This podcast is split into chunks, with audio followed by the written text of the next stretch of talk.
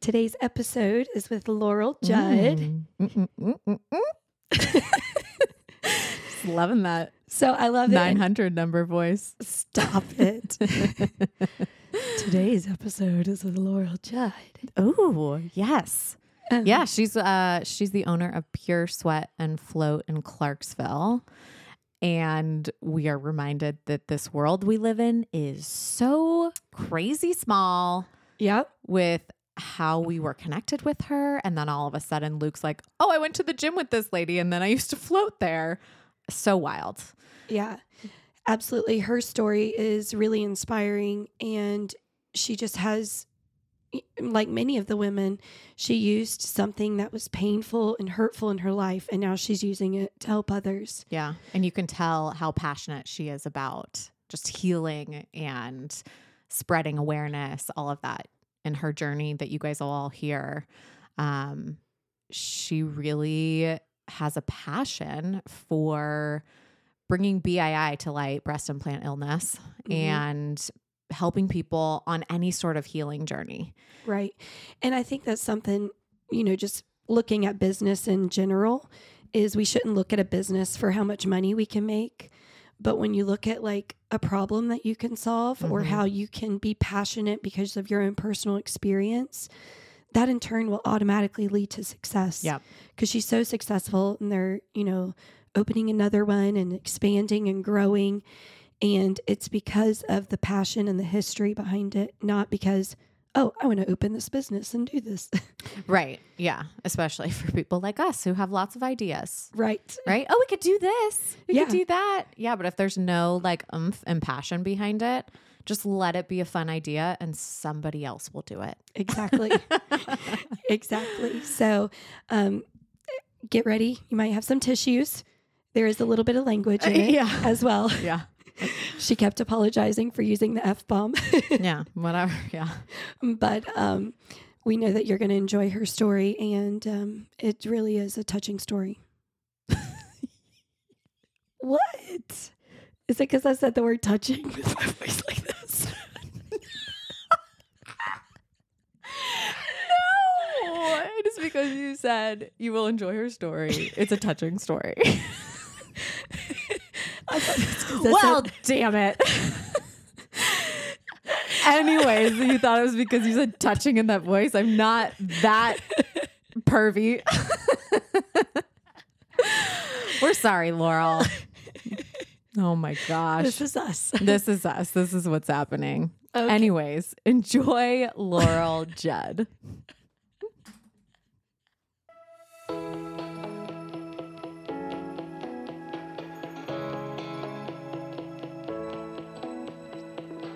I'm Sarah.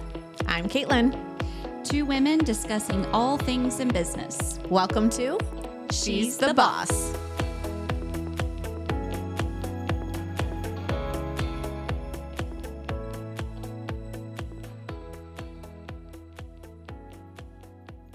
Hi. How are you?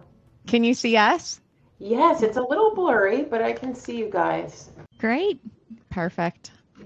All right. Do you want to say hi? Yeah, Luke. I don't know if you remember my husband. Oh, yeah. Hi. She says, oh, hi. Wow. You're in our headphones, so he can't hear you. He has some shorts on you wouldn't want to see anyway. He has Ranger panties on. Okay. Well, I have a Green Beret husband who's currently gone, so I've seen it all. Yeah, I bet. She's seen it all. Her Green Beret husband. Mm-hmm. That's funny. Yeah. Good. Well, we're so excited to have you. When we put out on our stories on Instagram, like, who do we need to have on the podcast? And I don't know who it was, but somebody mentioned your name. And then I reached out to you and they said something like, she just has an amazing story. You have to have her on. So, and I didn't know what that amazing story was. We're very trusting. Yeah. I think it was. That was, yeah. It was Tracy Jalimo was her. She was my intern, but I don't know. She got married to a special forces guy, and I forgot her current last name, but her IG is Spacey Tracy. That's who you talk to. Yeah. She's like a therapist in the military. Oh, great. Okay. Yeah. So she told us that, and then, you know, What's her name again?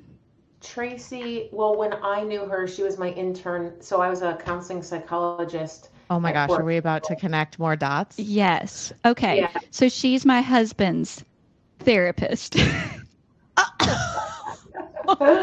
That's why she followed us, because yeah, she's his therapist. And then she was like getting out at the same time as him. So she was only like temporarily his therapist, yeah. But then we kind of all still kept in touch and became friends afterwards. Oh my gosh, this is the smallest world, because I had no idea about that. Yeah. That's so fun. Oh, I can't remember her last name now, though. All the little connections. Jalimo, I forgot what it is, because she married a Green Beret and they both got out. So I forgot what her new name is, but she's really cool. She was a great intern, so I can imagine she's a good therapist. So he's in good hands. Was. Hey, I'm like, can you still work with him, though? Don't we all say that? At least he saw a therapist. Well, so excited to hear about your story and what brought you to opening the studio in Clarksville. You know, we talk about all these connections happening, but when now we know your husband's therapist reached out to say we should have you on, I mentioned something to Luke, and Luke was like, oh my gosh, I know that lady, and I went to Float there, and we like met at the gym or something and just started talking and whatever, which is just so crazy, because he was stationed there for the last 3 years while we were here. And so I know Clarksville-ish a little bit, but never got the chance to come to the studio. But Luke talked about going. So it's just such a crazy small world that now we're sitting here. So we'd love just to hear about the journey, however you want to tell it. Yeah, absolutely. It's funny, man, I get around, don't I? In a great way. I know, right? So basically, I was a counseling psychologist for Fort Bragg when my husband was in the Q course, and then he got stationed at Campbell and assigned to 5th group. Everything was good. I had never been sick in my whole life, and actually worked with addictions. It was called the ASAP, Army Substance Abuse Program, now called SUDCC. But I remember just thinking that a lot of people, as bad as this sounds, they exaggerate pain or they exaggerate autoimmune issues. And then have my daughter, I'm considered geriatric, had her at 37. It took us quite a while. And then had a C-section. And after that, I got really, really sick. And we couldn't figure out what was wrong with me. My husband's basically deployed that whole like first 3 years my daughter's born. So I'm kind of on my own. And I don't know if you guys know this, but as a GS worker, so government service worker, you don't get any paid leave when you're on maternity leave. So you do as a soldier, but not then. So during those 12 weeks, which I was so happy to finally be pregnant, and the C-section was just a terrible experience. They basically nipped my bladder. So I was wearing a calf for like the first month. My husband's gone, no family here. And I just start declining. I'm talking anxiety, insomnia, just really, really sick. And we couldn't figure it out. But when I went to the doctor, they just said, you've postpartum depression. And I'm like, I'm sure I do, but I physically don't feel well. And as a psychologist, I had never been on mental health medication. So I'm like, I shouldn't be too good for this, but I knew in my heart it was something else. So started taking like trying Zoloft and Wellbutrin and all this stuff, but it actually made me even more sick. And they said, give it a month, stay on it, and then, you know, see how it goes. Give your body time to adjust. Well, I got to the point where I was on Zoloft and I was pretty close to suicidal. So I'm like, I don't want to kill myself by myself. I'm just gonna, you know, like I was healthy enough to know like there's something else going on. So I took some what's called the FMLA. So that allowed me to figure out what was wrong with me and take time from work without losing my job. My job is paying and that's like, the Family Medical Leave Act, just for people who aren't aware. Thank you. Yeah.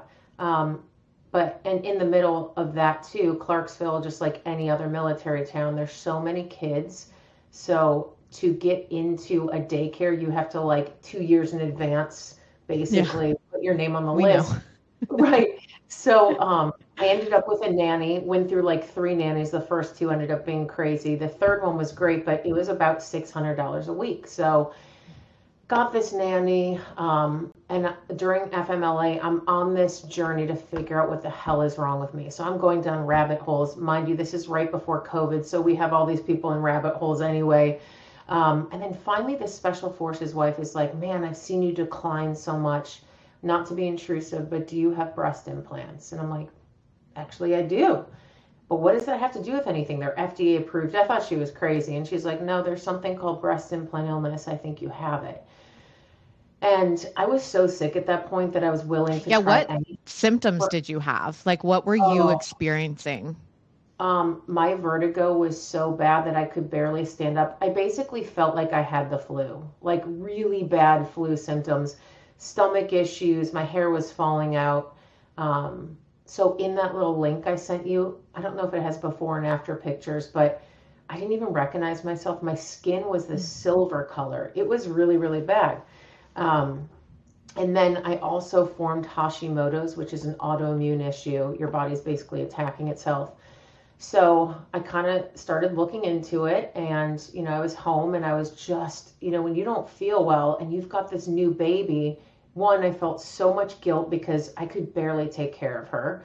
I had no family around. I'm like, great, I'm going to, you know, lose this job, this career that I love. And I'm like 3 months away from paying off my student loans after 10 years. It was just, it was like that complete shit show. Sorry about my language. And not to mention, it's very hard. Are you okay with the word shit? Yes. Just making sure.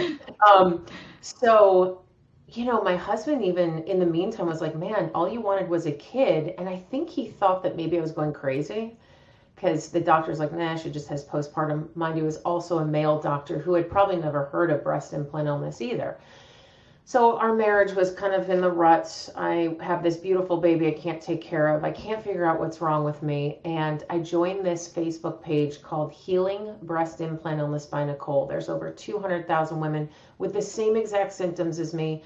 And I'm like, man, there's something going on. So there were recommended doctors, but they were in like Cleveland, Ohio, and that one was $20,000. And then very special, whatever. But I found a doctor in Nashville who had done them, and he worked for Vanderbilt doing reconstructive surgery. So he had done many of those for cancer patients. So I call him and he's like, yeah, I can do it for you. So I asked him to do everything that these specialists did. I'm like, take a before and after picture to make sure that I know you took basically an M block is when you take the capsule out, you can't just take the implant out, because if you don't take the capsule that's surrounding the implant, you're going to have that silicone still in your body. So get the surgery. And can I ask at this point how long you had implants for, and had you had any symptoms? So prior to having my daughter, people would always say, your eyes are so red. But that was it, just red eyes. Never felt sick. But once I got pregnant, and I chalked it down to, like, they kept saying, you're 37 years old. And I'm like, man, I'm in good shape. I play Division I sports. I eat well. I look better than that 26-year-old next to me. Like, there's something not right. Never been sick before. So, yeah, after I got the implants removed, I started feeling significantly better, like within hours of the surgery. And wow. Then I started seeing a functional medicine doctor because I realized that doctors just didn't have any idea what this was. And now I have this autoimmune issue, and doctors really just kept, well, let me go back. In the meantime, my doctor finally said, all right, I'll do a CBC on you, because he kept just giving me meds. And then he said, oh my gosh, you really do have really messed up CBC.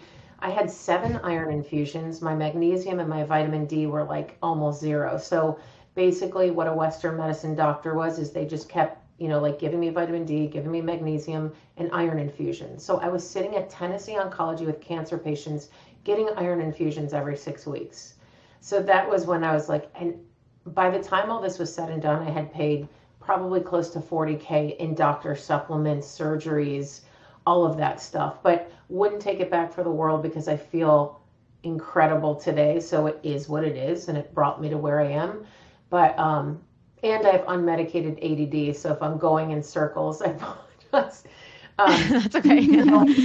I'm curious, because it's such a journey to learn to advocate for yourself versus being told by doctors who we tend to trust until you know, you have something happen where you don't trust them very much. What was the journey like in figuring out like, okay, this is not going to be the way I go, the Western way? How did you decide like, I'm going to take this into my own hands and figure out my own way? I think from the beginning I did, because I'm not patient, and that's great for an entrepreneur, because I'm like, all right, let's do it.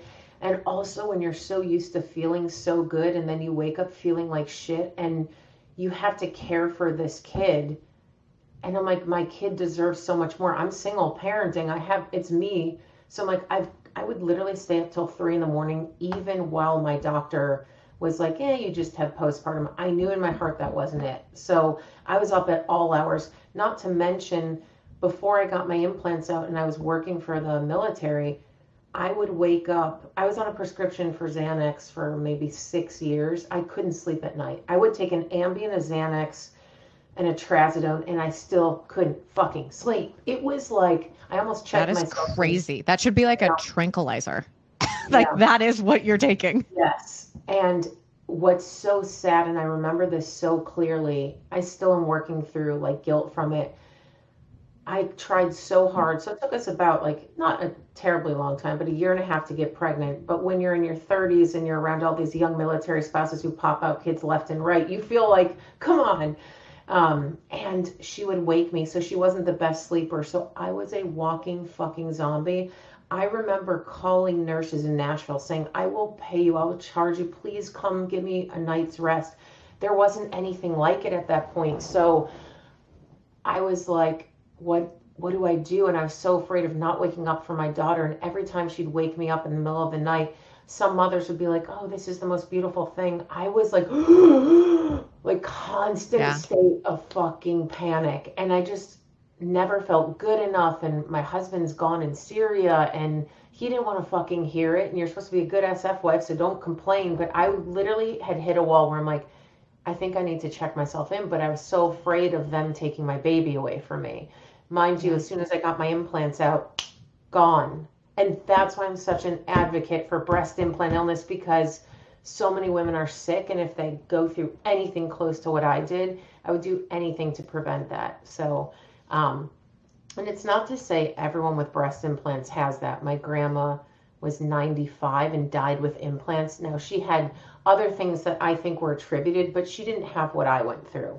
And they're thinking that most women who go through something traumatic on their body, like mastectomy, they shouldn't have implants because their body just, it's so low immunity. Or after a C-section, your body, especially if you have something called MTHFR, which is what I do.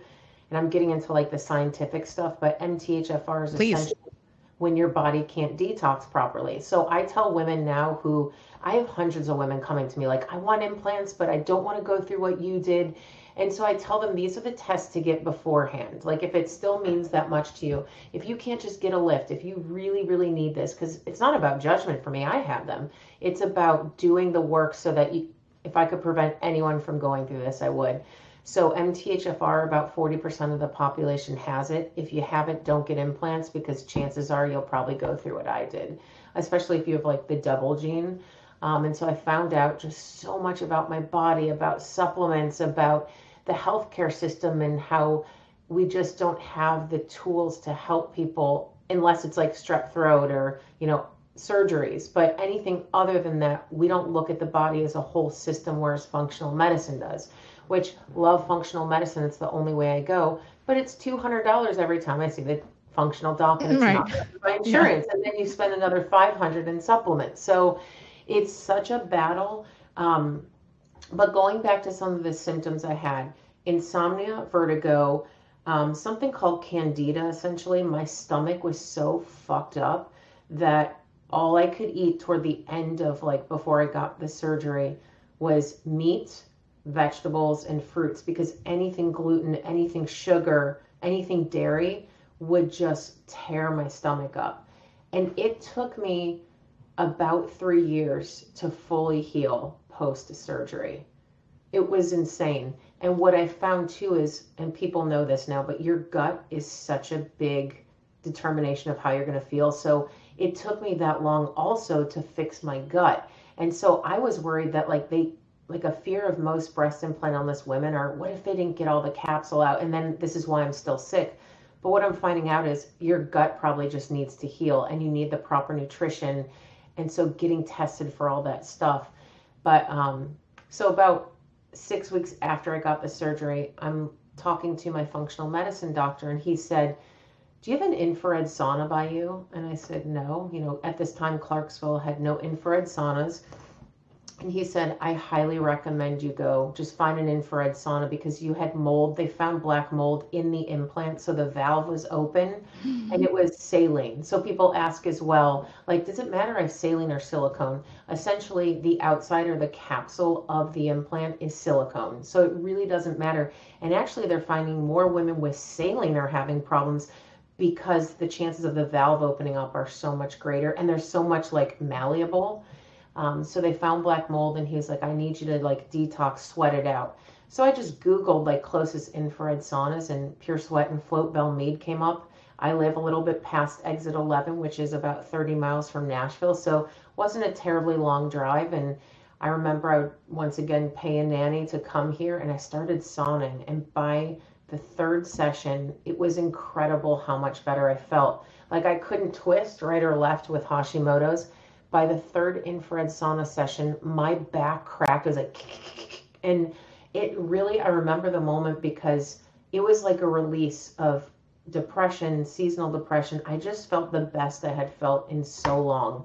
And then floating is another aspect of Pure Sweat and Float, which helps with insomnia, with joint pain, with stress. And so I started floating, and that was another game changer for me. And while I was in the float, I just immediately thought like, this is what I need to do. I have no idea how I'm going to do it monetarily, but I've got to open a Pure Sweat and Float in my community. And it was so funny. The owner was actually there, and I'm actually the second franchisee. Now there's 15 nationwide. So the beauty of being one of the first franchisees and one of the like raw, not rich people that just opens a franchise, like she loves my story. And so we really became close and she loved watching me heal. But I remember calling my husband while he was in Syria and I was like, I have the best idea. I want to open a franchise. And he was like, yeah, he's like, oh, she's still crazy. Yeah. Yeah. I think he literally got home and he was just defeated. And people say like, oh, what an asshole. But when you think of it from his perspective, like, I had this plan, I'm this psychologist, I was going to pay off like almost $200,000 worth of student loans, and all of a sudden I'm sick, I've been wanting this baby, I can't take care of the baby, he's watching me, he thinks I'm psycho, and now I want to open a franchise. But we get back, and it's interesting, whenever he goes to the Middle East, he gets like eczema on his forehead and his hands. So Candace is the founder of Pure Sweat and Float. They treat us to a float, and he goes in and he gets out of the float and his face is like completely beet red. And he's like, what the hell? The next day, his eczema is gone from the magnesium floats. And he was so impressed with the people coming in and out, watching them. And he knows that that's my thing, is I like healing people. So on the way home, he's like, well, fuck it. You know, we're already like 40K from all your things in debt. We have a baby. I mean, what else? Why not be like $400,000 in debt? So let's do it. He's like, we either get a divorce and I have to pay money. I mean, it was literally that raw. Like, that's how bad our situation was. And I tell people this story because, like, I have nothing to, we loved each other, but it was just such a tough place in our life. So we get the bank loan from Planners Bank. Luckily, we had a HELOC on our house. So our house was almost paid off. And in Clarksville, when we bought it, it was like $279,000 on 5 acres, 3,500 square feet. It appraised for $600,000. So we essentially like, thank God we got that house. And first year we made $500,000. We're opening the second location. And it's one of those stories where you just like, it's raw. You're like right on the border of shit, you might die. And then all of a sudden the beauty of like after the hurricane comes the rainbow, and you just got to take a risk. So here we are. A science-related question. So if you have MTHFR, which the first time I read about it, I think was like 7 years ago, my son had a vaccine reaction. And So I started reading about all of that, and they're like, oh, he probably has the gene for MTHFR, which I thought it stood for mother effort. Yeah, I was like, okay. That's what I thought too. I was like, well, maybe he is one, but I don't know. He's only 6 months old. Little stinker. He does keep me awake at night. But I started reading about that then. Did you have issues with vaccines? I mean, especially working with the military, you have to have all that crap injected in you. Yeah, it's funny. Looking back, my mom reminded me that there were a couple times I had to go to the hospital for what they call dehydration, and I got vertigo. And it was probably because, you know, they used to give antibiotics out left and right. So I never put the two together, but probably, and honestly, when I was in the military, I didn't have to get all the vaccines that soldiers got, but every year they're like, you need to get your flu shot. And I would just write a note. I'm like, I don't need a fucking flu shot. Like, fuck this. It's every year. And then they said I need my tetanus again. I just got away with it. I just had a doctor write a note. So, yeah, that's great. It's great that you can do that. I can say now that my husband's out of the military. Yeah, it's all in who you know, how you can get away. Yeah, honestly, with it, right. Be like, yep.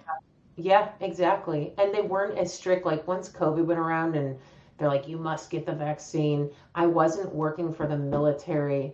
I was done, so I never had to do that either. And that's now, awesome. Yeah, I was boss, just.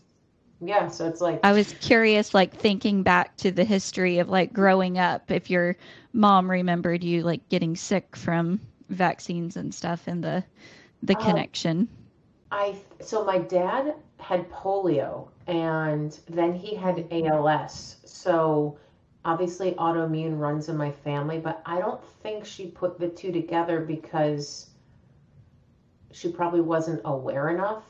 And I mean, I've gotten every test. I'm telling you, I've probably spent so much money, genetics tests, GI gut tests. Like, so I know my genetics. I know what foods to eat, what supplements to take, what alcohol to drink, probably not drink, like all of that. Wow.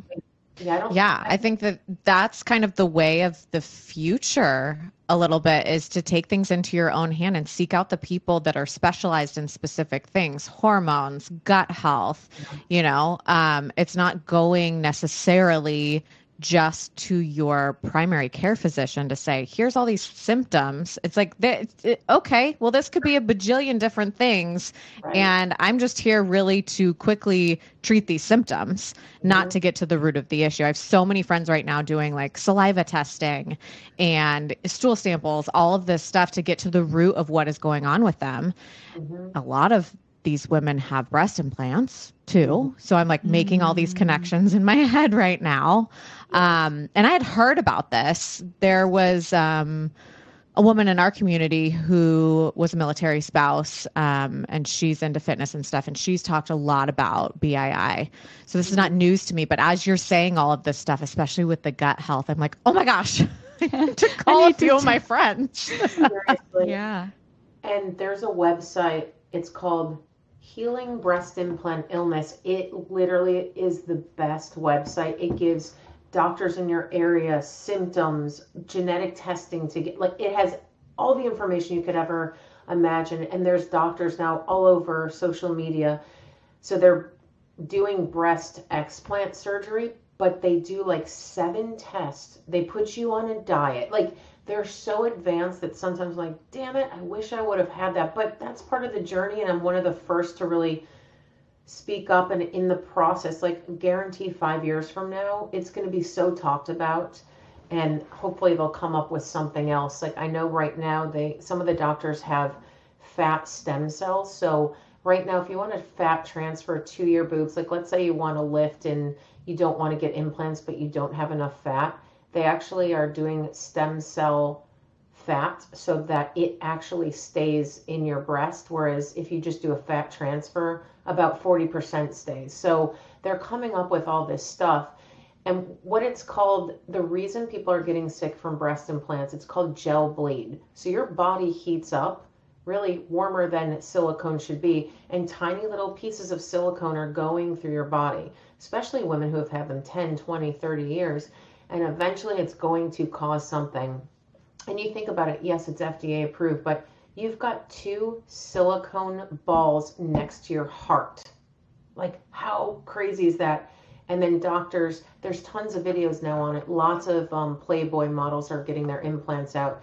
How many doctors have said women are just crazy? Like, they're just crazy. Right. So, right. Yeah, I've had, since we've opened, 8 women have gotten their implants out. And watching them heal, because it's not just getting the implants out, it's also changing your diet, because you've probably changed that, you know, there's genetic keys that you almost, you may have a predisposition for, kind of like mental health, right? But if you take that one drug, you become psychotic. It's the same thing with, if your immune system goes so low and you're attacking yourself, that, let's say, heterozygous gene that you have one for is probably going to be unlocked. So maybe before you never had gut issues, now all of a sudden you have these gut issues. So you have to really work toward putting it back in remission. And that's been, like, I'm telling you, the 3 years after I got my implants out, like, I felt immediately about 40% better, but it took 3 years to get 80% better. This 4th year, I'm probably almost 100%, but it took 4 fucking years, because I'm on my own, you know, like, and unless you have the means to pay for this, like, there's sick women, there are plenty of women who have probably died, and there's a form of cancer caused by breast implants. So yeah. Healthcare and TRICARE doesn't pay for the removal of them and all of this? There, I have heard, depending on how much time and how savvy you are, there's, my friend actually just got her implants removed last week. She's a veteran, and her doctor said that a VA doc did it for her. I don't know how great it was, because they're not BII specialists, but I forgot the reason behind it. I think there's certain doctors now that they can finagle a way to do it, but most, the answer is no. Like, if you go to a plastic surgeon, it's a definite no. Sure. Wow. Well, I know that there's a lot of, you know, on like the military Facebook spouse pages, you know, women who are trying to get certain surgeries covered by TRICARE, whether it's like a tummy tuck because it's affecting them mentally, but it is like the longest uphill battle to do any of that. And BII, to the best of my knowledge, is not really diagnosable with a test. Yeah. So it's not even like you can create this paper trail. All you can have is like, here, I am very sick and no one knows what's wrong with me. Please take my breast implants out. You'd think they'd be smart enough to realize it'll save them money in the long run if they... But you know that's not the case. I know that's not the case. That's like preventative care. It's funny you say that, because that's exactly what that doctor said. Like, if we do this surgery, then you won't be coming 100 times in the next year. That's one of the reasons they did it. But one thing they say is if you have capsular contraction, then part of it's covered. So I did have that. So like $2,000 was taken off, but the surgery was $14K. So it's like, you know, and most of us BII patients, we almost need a lift, because you have this implant and like, I'm pretty much a size A. So if I didn't get that lift, it would look like cranberries in a tube sock. You know, I mean, like I yeah. Because I'm like, I already feel like shit. I'm already going to be like, and I didn't know how bad I'd look. That's one of the reasons I went to a specialist, because I'm like, I already feel so shitty. I want to at least know that I have small boobs, but they look great. And so he did a fantastic job. He even did a post-op surgery for free to like redo some of the scar tissue, and which I was lucky about. I'm like, thanks. After $14K, I get, you know, $2K for free. It's like a punch card. Yeah. So what was the journey like mentally, you know, because you got breast implants for a reason, because you wanted to have boobs and be whatever it was, you know? What was it like coming out of surgery and having to deal with the new version of your body mentally? Like, you were feeling physically better, but you looked different. So I was a different story, I would say. I think you guys will get this. I forgot what your husband does, but was he a 160th or something special? No, he's an Apache pilot. Okay. That's still, pilots are a unique breed. So any spec ops community, and let me say this, I'm a Midwestern girl. I even lived in South Beach, and I saw fake boobs everywhere. Never had the desire ever to have fake boobs.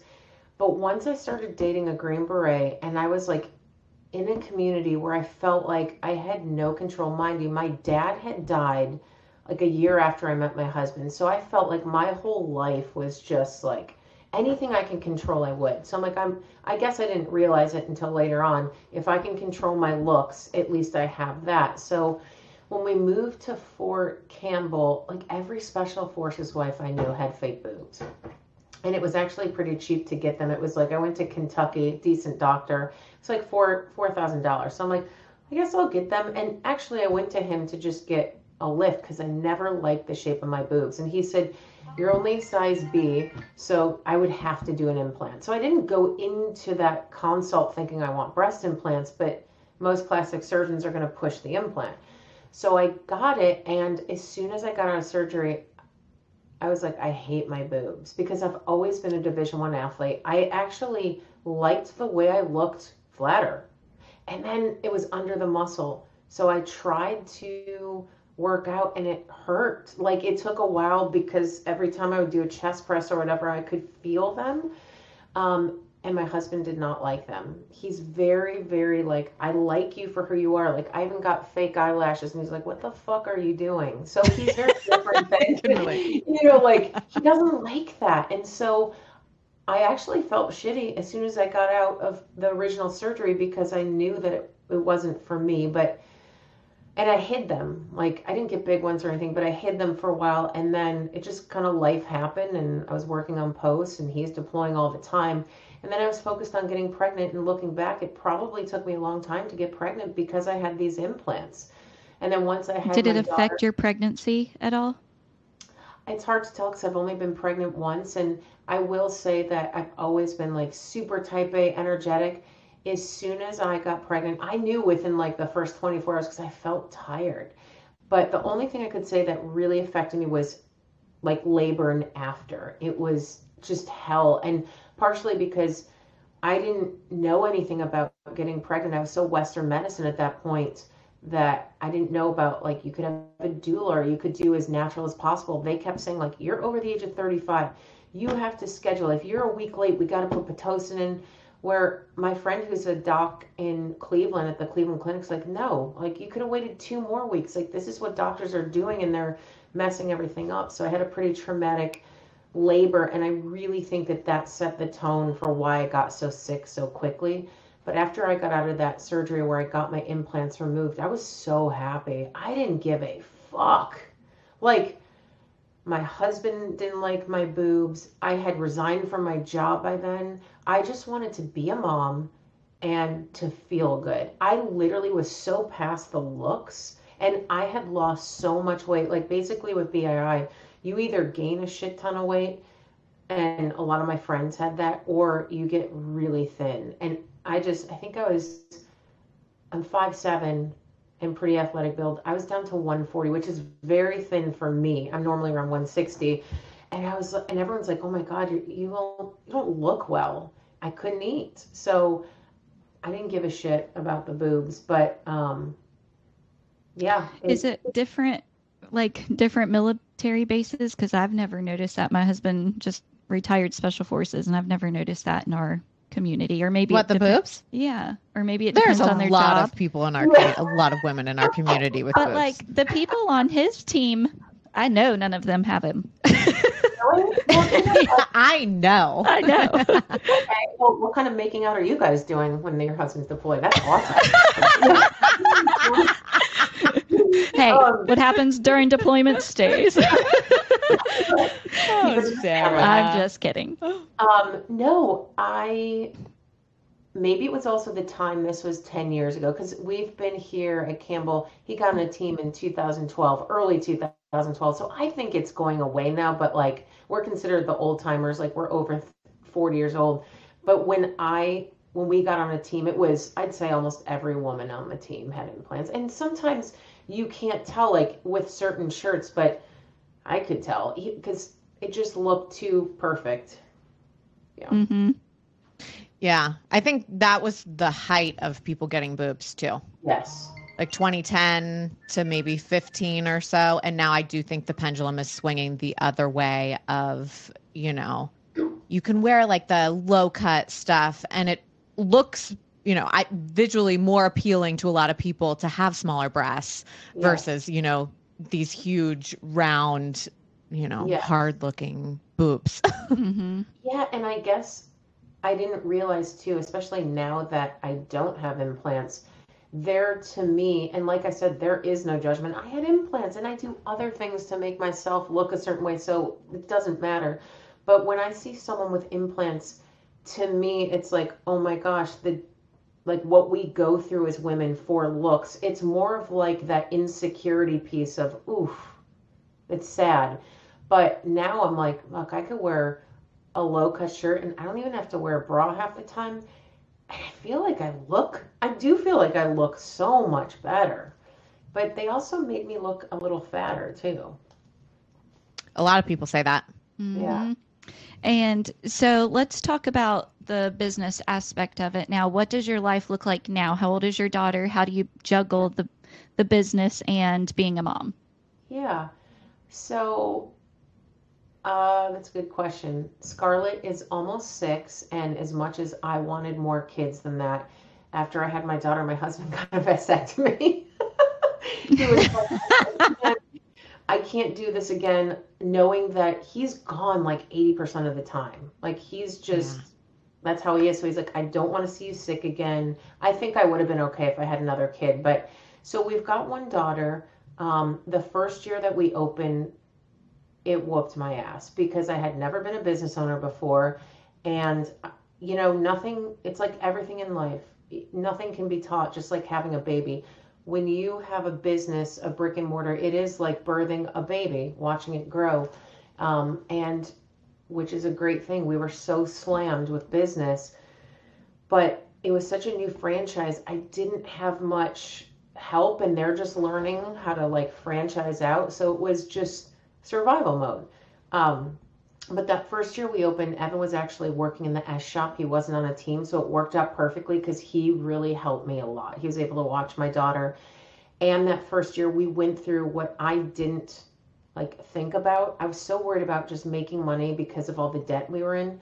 We did really well, but the staff issues, especially post-COVID in a military town, like it, that was the rough part, is going through multiple managers and like learning how to be an owner. And thank goodness now that we're building out Studio 2, I have an incredible manager. I have an incredible team. So I come in and out as I please. You know, I'm there probably 3 days a week, but it's awesome. I do a lot of community work. I do a lot of stuff with corporate. I'm able to do a PTA meeting today for my daughter. But anytime you open a business, that first year or two is going to be hard. So for me, it looks like, and now she's in kindergarten, so that makes it easier. She leaves at 8:00. I try and do my Pure Bar class. I go to the studio. I do community outreach. I sauna every single day because it keeps me in remission. I'll float probably not as much as I should, maybe twice a month. And I'm working with this manager to get her in the position to be director of operations. And our goal is to have 3 or 4 studios. And Evan gets back this Friday, then he's gone again October 18th. So I also try to, I have a good babysitter. I try and go out when I can to like events. So I'm all about living life now. And I see a therapist once a month, which helps me just finding that balance. I was wondering, are you still working as a therapist at the studio as well? Like, do you do therapy as well, or just the physical? Oh, well, no. So if I were to do, like, you'd have to be in a private practice, essentially. Like, there's licensure involved. This is a franchise. So that would be like, I'd probably go to prison for running 2 businesses under one. I'd let my license expire this March because 1, I was burnt out, and 2, it was either one of 2 things. I was going to see if I got the loan for this business, or I was going to open a private practice here to help transitioning parents, because the one thing which I'm sure you ladies know is when you're away from your family and your husband's always gone, people don't talk about the hardships. So they're like, oh, this is the best time of your life. And you're like, wait, what the fuck? What kind of life did you have before? Because this is hard as fuck. Yeah. So like making it okay, because there's so many women, especially military wives, that actually feel very lonely and depressed, and they don't have anyone, and they're embarrassed to talk to. So those were my two options. It happened that the bank loan went through and it's doing well. But what I plan to do when we open up Studio 2 is we're going to have cold plunge. And that is like my favorite modality besides sauna. Cold plunge is incredible for addictions, for depression, for any kind of physical pain, neuropathy. And so we're doing what's called a contrast therapy room. It's going to be hot sauna, cold plunge. I don't know if you guys follow Joe Rogan, but I'm sure you do. He's very into this stuff, and it's for a reason, because it works. So what I'm going to do maybe like twice a week, and that's at our second location, is really help people through that journey. Because when you're in that cold plunge the first time, you immediately want to get out. But if you have someone... Yeah, you're dying. Yeah. Fight or flight immediately. Yes. Uh-huh. I was like, the first time I did it, I'm like looking at my watch. But by minute 3, I was like, oh, okay. It's a mind thing. I'm not actually dying. It's okay. Yeah. Right. Yeah. And like coaching people through that, because one, I get high off of watching people heal. That's kind of, I'm an overworker, and then I'm a codependent. So, and then a lot of my old clients actually still come to my studio because there's a trust factor there, right? And I used to send them to go floating. But with cold plunging, a lot of men just love it.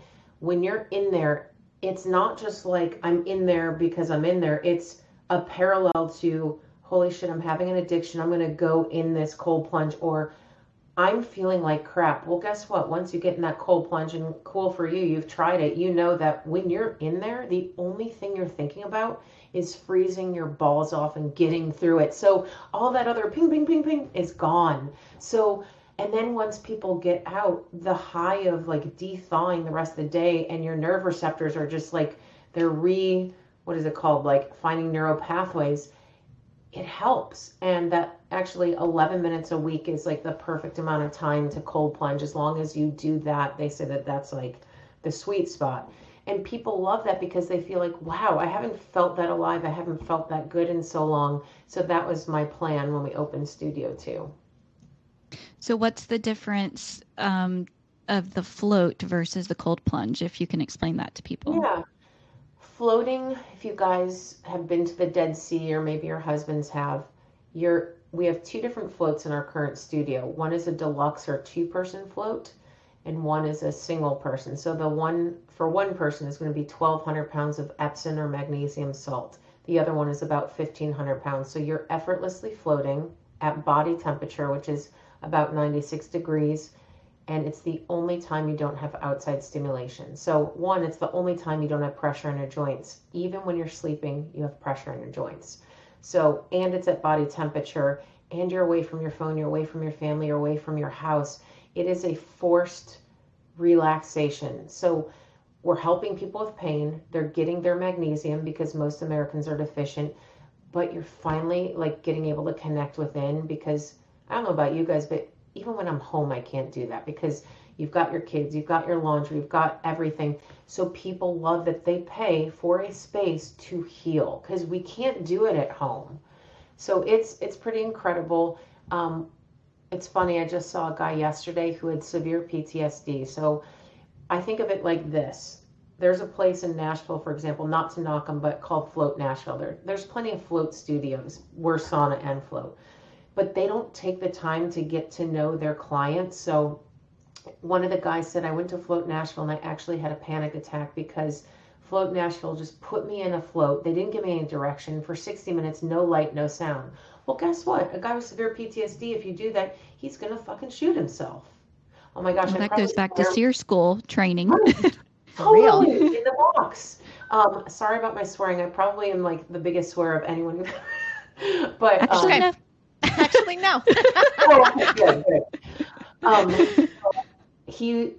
His wife took him in, and I'm like, all right, so we have different sessions. They're 25, 40, 60, 90. He said, I'm going to get you a 3-pack of 25 for a month or a week, whatever is good that fits in your schedule. Go in for 25 minutes, keep the door open, keep the lights on, and listen to this music. So he did that, and he's like, hey, it wasn't bad.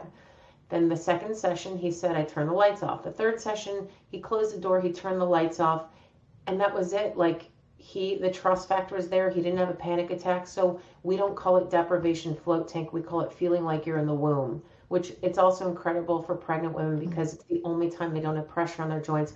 And you think about it, the mom is floating effortlessly and the baby's floating inside her effortlessly. And that's a bond before you have your baby. It's the most beautiful thing. So it really helps with sleep because of the magnesium. It really helps to get you away from stimulation. The first time I floated, the first 10 minutes, I was like, because I'm so like this, that I had to do like deep breathing to just get myself down to the level of just being okay with being with myself. And it's a practice, but man, once you do, people see such a difference. You're like, yeah, man.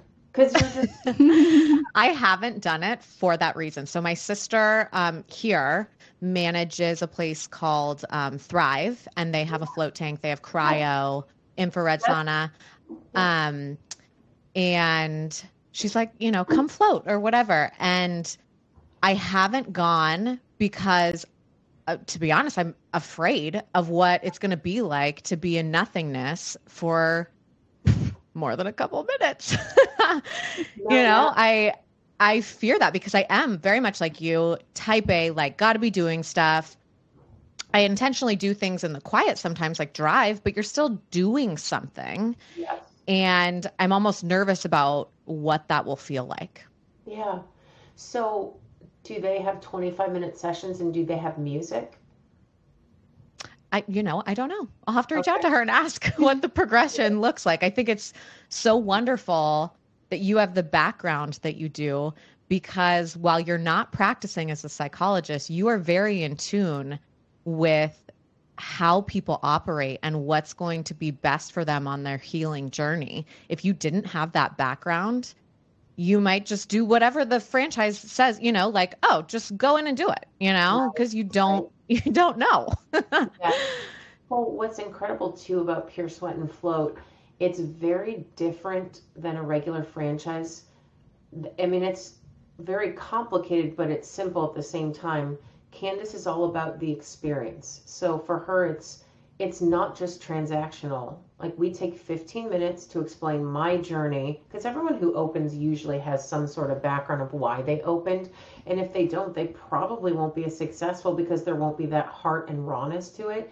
So my staff is trained when someone walks in and it's their first time, whether it's off the streets or they make an appointment, they give a tour of the studio. We have about a third of our sales are actually retail, and our retail complements the sauna or the float. So every single piece of retail in there is stuff that I use, minus the CBD, because I just, for whatever reason, since BII, I can't metabolize CBD. But I look at it and I tell them this: pretend that you're the owner. I want everyone to think that everyone who works there owns that place. People have decision fatigue. So the franchise also said, like, tell people what they need to do. When you come to a place and you're taken care of, isn't it the best freaking feeling? Like, if you go to Ritz Carlton, you know that you could just like leave your shoes at the door. They take care of you. And it's a very new aspect in a military town. So like all of our supplements, when people walk in, I make sure that my staff says, the whole spiel, but then what brings you here today? Because if you don't ask that, then you aren't going to get to the root of helping them. And then we have we use mind body, but we have notes so that we know before they walk in, like, what are they purchasing? We can even write down there, like, had a wedding last week. And then we say, hey, how was your daughter's wedding? And they're just blown away. So the service part is actually in some ways smaller than just the experience of being there and learning that. If you go to a place where you feel loved, they're going to come back over and over and over again. Mm-hmm. So, yeah. Especially when you're working on your health. Yeah. Yeah. Yes. Making that connection is huge. And that's what we don't get in typically with a Western doctor, because they're pumping you in, pumping you out, you don't get that care and feeling like somebody's listening to you and truly understands where you're coming from so that we can make the best plan together. Yes. And they don't even have the time, I have friends that are doctors. They're like, Laurel, we get like 8 minutes and they just don't even, it's set up for failure. it's really funny. This is what I think is hilarious. One of the doctors that I saw, who's a very nice person, but didn't believe me. She's one of our best clients now. And I'm like, ha. Yeah. But yeah, when you open people up to these new ideas, if they're open to them, and that's a whole different discussion of, you know, old doctor versus the new doctors coming out who have the world at their fingertips to study and try all these new things.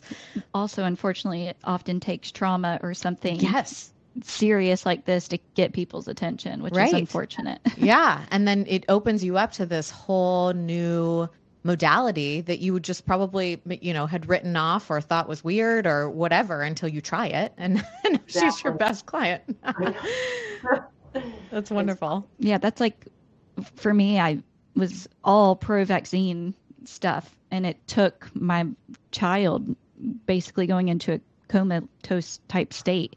Like, he was awake, but he was like looking through me. Like, it took that for me to actually... Chills. Yeah. Yeah. It took that for me to actually do the research, realize, oh, what these people are saying is valid and not just like a crazy conspiracy theory thing.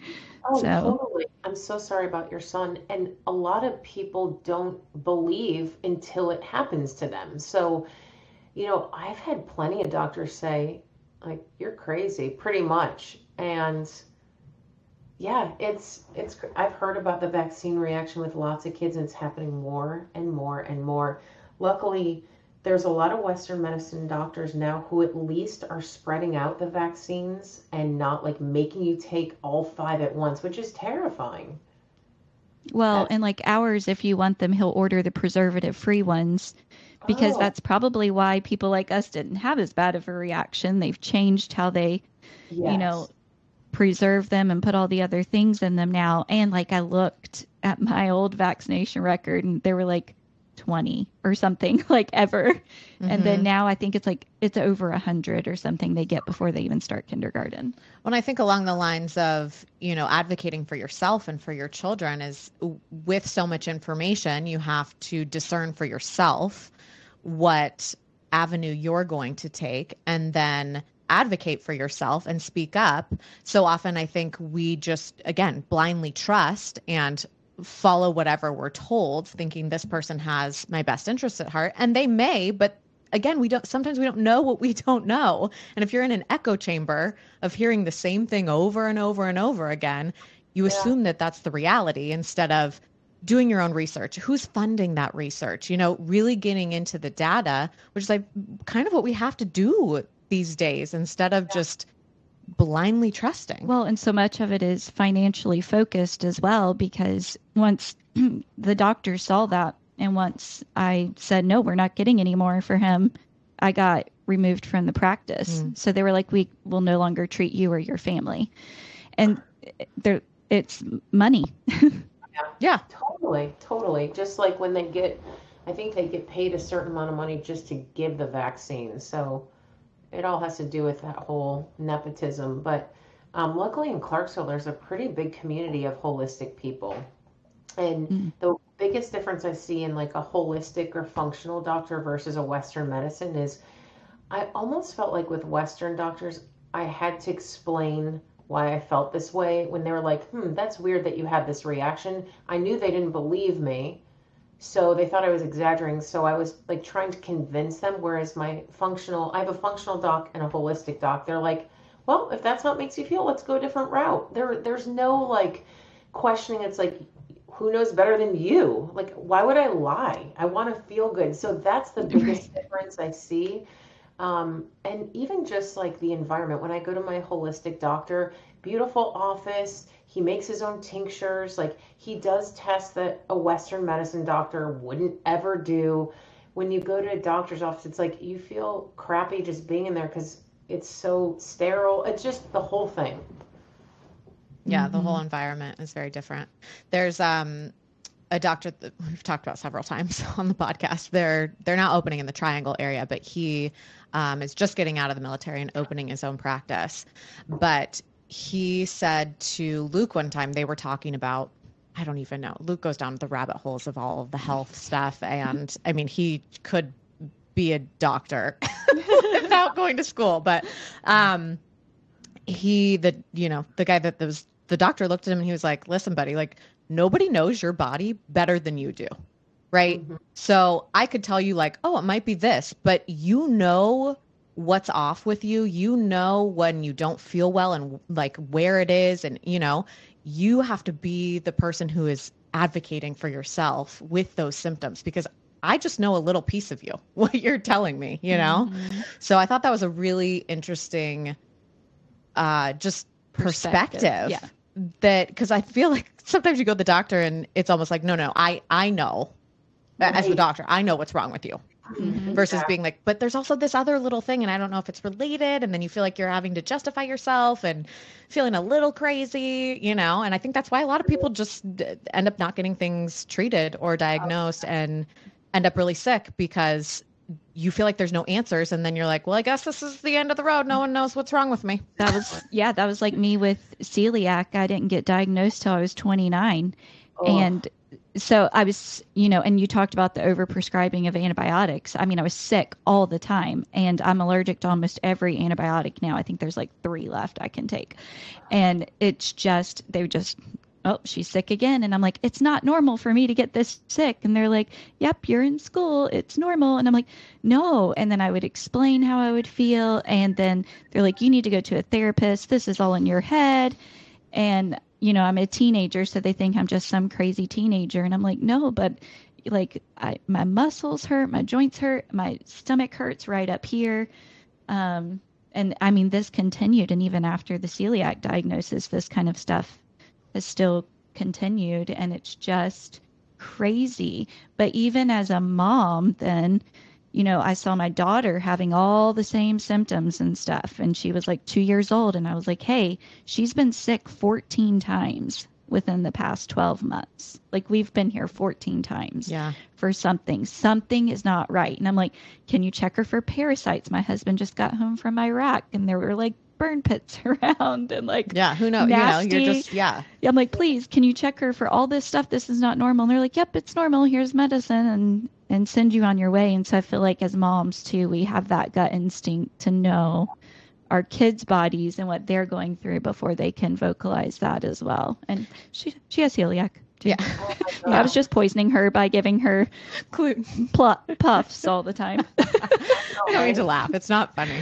I know, but that's all you can do once you know. It's like, oh, yeah, I was just poisoning my child. And you do the best you can, right? I don't think that anybody is, you know, maliciously undiagnosing you. I don't think that there's any malice in these doctors' practice. It's just the way that the system has set things up.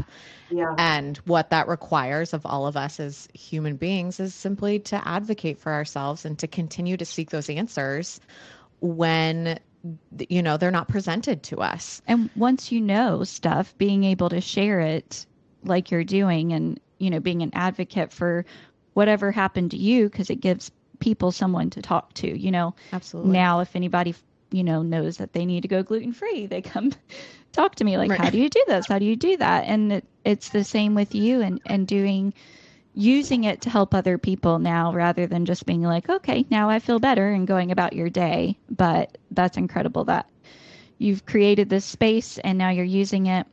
The other thing I wanted to ask you about for this space, can you briefly explain for people that don't listen to Rogan, how the infrared... Do people not listen to Rogan? I don't know. Anyone anymore? I don't know. Every time I get my husband's car, that's what's on, and I just keep listening.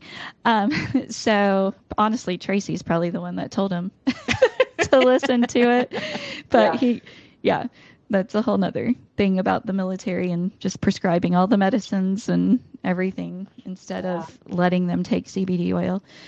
And recommending all these alternatives. So he actually went to Thrive because Tracy recommended these types of treatments. So if you will explain just quickly, or doesn't have to be quick, the infrared sauna and how that works and helps people. Yeah, so infrared sauna is going to be different than a regular sauna. A regular sauna is about 200 degrees and heats the air around you, and it's about a 2% detox. Also with a regular sauna, like at a gym, have you guys been to a regular sauna? There's like steam and then sauna. You can't stay in usually longer than 10 minutes because it's 200 degrees. It's usually going to be kind of dirty because it's going to be with a bunch of people, and they probably don't clean it till the end of the day, if they clean it at all. Infrared sauna heats you from the inside core cellular level out. So just like they do it in the NICU, they use infrared. This is a 30% detox. It uses 3 wavelengths, near, mid, and far. So near is going to be the nearest. It's going to be about skin deep, collagen, anti-aging. Mid is going to be muscles and ligaments, and far wavelength goes the furthest into your body, so about 2 inches deep into your body, so tightly packed toxins. The great thing about that, like, it's great for allergies, it's great for detox, it's great for weight loss. And when you heat your body up and you feel yourself coming down with a cold, it makes it so that the environment isn't good for a germ to stay. So just like when you get a temperature, your body heats up to fight that, that's what it's doing for you. And so 30% detox versus a 2% detox. There's a reason why Swedish people and Mayan culture sweat it out. Sweating is your body's way of detoxing. And oftentimes we go to the gym, we don't even sweat because we're like, we don't have the right lymphatic system yet to even sweat. So for the first time that I actually went in the sauna, it was crazy. My lymphs were so bad because I was going through breast implant illness.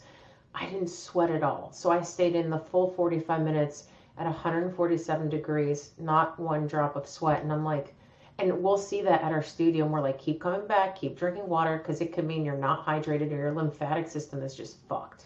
So we guide people through that. By the third session, within 10 minutes, I was getting into that deep core sweat because you're releasing the toxins, you're burning calories, and you just feel better when you're heating up the inside. But I also was in so much pain that the warmth just felt so good. So I can't say enough good things about infrared sauna. Like, I'm going to be sauning the rest of my life. And lucky for me, one of our saunas wasn't working well, so they just sent us a new one. So now that one's in my house. So like every chance I get to sauna, I do. And it's great. I was going to say, how frequently do you recommend it?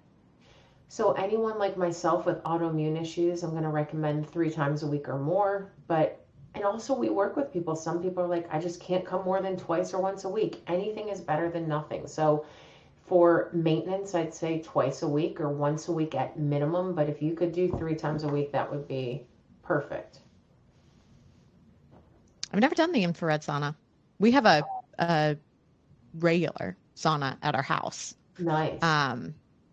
Which I think has more cardiovascular kind of benefits to it. I think they have different benefits, if that's my understanding.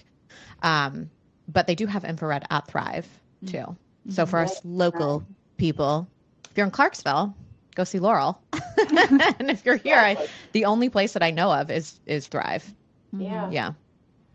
So yeah, our infrared saunas, I don't have the like sheet on me, but it lowers blood pressure. It's good for cardiovascular. I think the thing with a regular sauna, it might get you up to that cardiovascular level quicker because it's such a higher temperature. It's hot as balls. Yeah. And that's another thing too, is, that's why I'm so into like the sauna and the whole cold plunge ideas and working out and lifting heavy things, because it makes me feel like a superwoman. Like I could do hard things. Like I can do, you know, it really pulls out the masculine side of me. And that's why I'm so afraid of the float tank, is because it's like, what do you do if it's not super hard? But I guess it's a hard in a completely different way. Hard mentally. Yeah. I totally get what you're saying, but just remember, I always tell my clients, like, if you don't like it, get out. Like, if there's no, like, yeah, you have to pay for your session, but if someone gets in for 5 minutes, they're like, I don't like it, I wouldn't make them pay for it. But everyone ends up loving it. And we have stars on the ceiling. And also ours isn't a pod. It's an actual float cabin or suite, so it's the size of a master bedroom closet. It's beautiful. Like it, when you look on a website, so it's not like it's claustrophobic like some places. No, there's a door and it's 12 inches deep. And honestly, most people, once they get in that mindset, it's like, damn, I've been missing a lot. Like it's really cool. When Luke came in to see you, he described it. He couldn't describe it to me, because he was like, it was like nothingness. Like it was just like, which was so bizarre. He said it was like just such a wild experience. Mm-hmm. But once you have that music on, it's not scary. Like, I would recommend you have the music, have all the senses on, and then I tell people, like, hey, turn it off for like 5 minutes and just try and give your body a rest. But you're better off having all the senses on, because it's still going to benefit you than freaking out. And there's something called a twitch. Like, if you fall asleep and then you twitch, that actually means that you went into like a deep meditative state quicker. But it's pretty rad. I think ours is the best, but I'm sure Thrive is good too. It's the only option we have unless you're coming to Moore County. Mm-hmm. You know what? I wanted to open one in Pinehurst or Southern Pines. I think it'd be like the coolest down place. The road. It would be That's so where we live. I know I love Southern Pines. So pie. I love it. Man, I remember all the bars we used to go to there, and then they had opened that steakhouse with the horses or something. I'm like, it was getting so cute. There's a lot. When was the last time you were here? 2012. 2011. Yeah. There's a lot that has changed since then. I love it there. I think it's one of my favorite places, truly. Yeah. We love it too. Well, tell us your website where everybody can find you.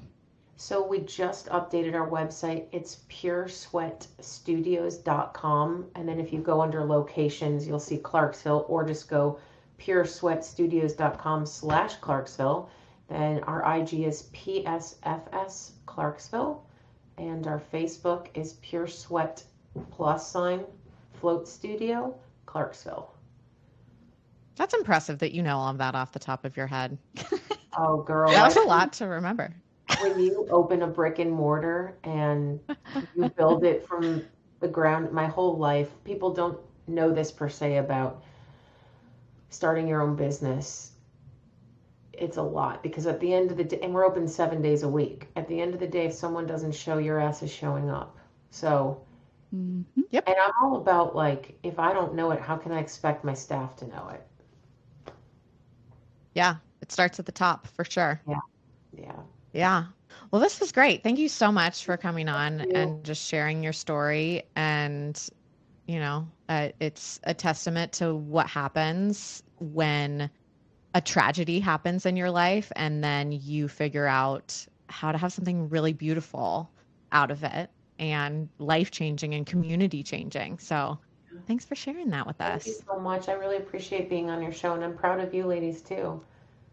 Oh, thank you. And if you're ever Clarksville, make sure you come here. Yeah. Yes. So we will actually be there in like December. So I'll shoot you a message. Yeah. And we'll swing by. I'm going to come float. To a float. Yes. I would love that. Thank you. Bye. Thank you. Thank you.